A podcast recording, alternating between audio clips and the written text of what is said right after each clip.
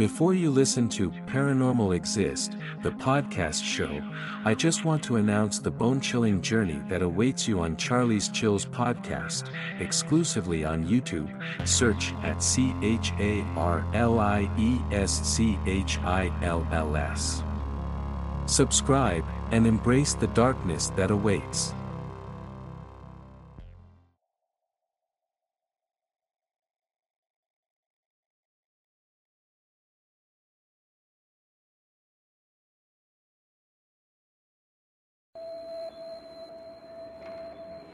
The story from Japan. I'm not quite sure how to start this, but here's what I have to say. My twin sister and I live in this really old house that our uncle gave to our mother after my father when he passed away. We don't know how old the house is, but here's the basic layout. Mine and my sister's room is on the second floor, while our mother sleeps on the first floor, a few doors away from the kitchen. Most of the things that happen here tend to happen around our room and on my sister's half of the room. My sister and I are both shared the same room. Being twins, we have shared the same room all our lives. Sometimes at night she would wake up and ask if I was walking around her side of the room. I would say no and tell her to go back to sleep. That's what happened almost every night since we moved into this house. My sister would wake up, complain about footsteps, and go back to sleep. This is the part that scares me though. A little over a week ago, I started waking up to my sister's whimpering.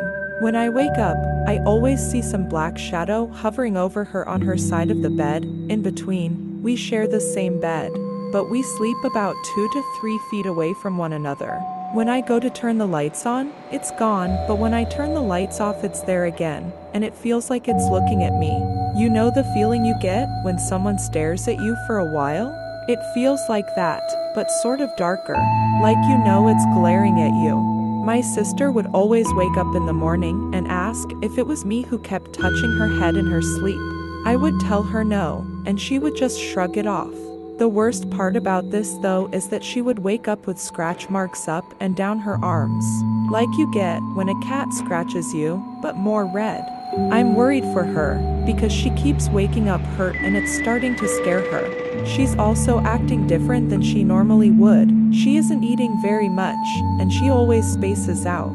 Over the last few weeks, I've tried smudging the house and a few other things as well. Nothing seems to work with making the thing that's bothering my sister go away, it's only made it worse. After my sister broke her arm, we tried to have the maid that saw tell us with our parents. My sister still thinks she fell, but the maid said she was pushed. Neither of our parents will listen to us, though our grandmother believes us. So we've moved in with our grandmother for a while thinking we would be safe, but we were wrong. The thing followed my sister, and it's been even worse than before. Around 1 in the morning on Tuesday, around two weeks ago, my sister came running into the room screaming and crying about someone in the kitchen. She kept saying she was getting something to drink when there was a scratching sound on the back door. Our grandmother has a cat, and he's meowing outside at random times, so she said she thought the sound was from the cat. She told me that when she opened the door, the cat ran in hissing and ran right up the stairs. While she went to shut the door, she saw red, almost orange eyes in the backyard. She said she thought it was a stray cat until she heard growling and then just disappeared. When she shut the door and turned back around, she saw someone standing by the wall in the kitchen.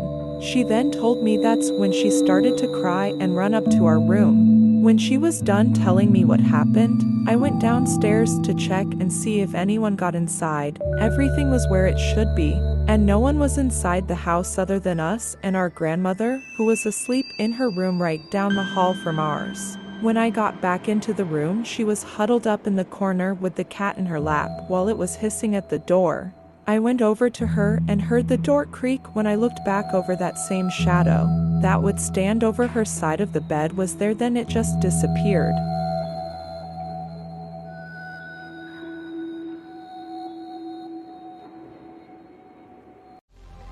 Dive into the chilling abyss of real life hauntings on Charlie's Chills podcast exclusively on YouTube. Join us for eerie tales from the internet and our listeners. Search in YouTube for at C H A R L I E S C H I L L S I repeat, at C H A R L I E S C H I L L S. Subscribe and embrace the darkness that awaits.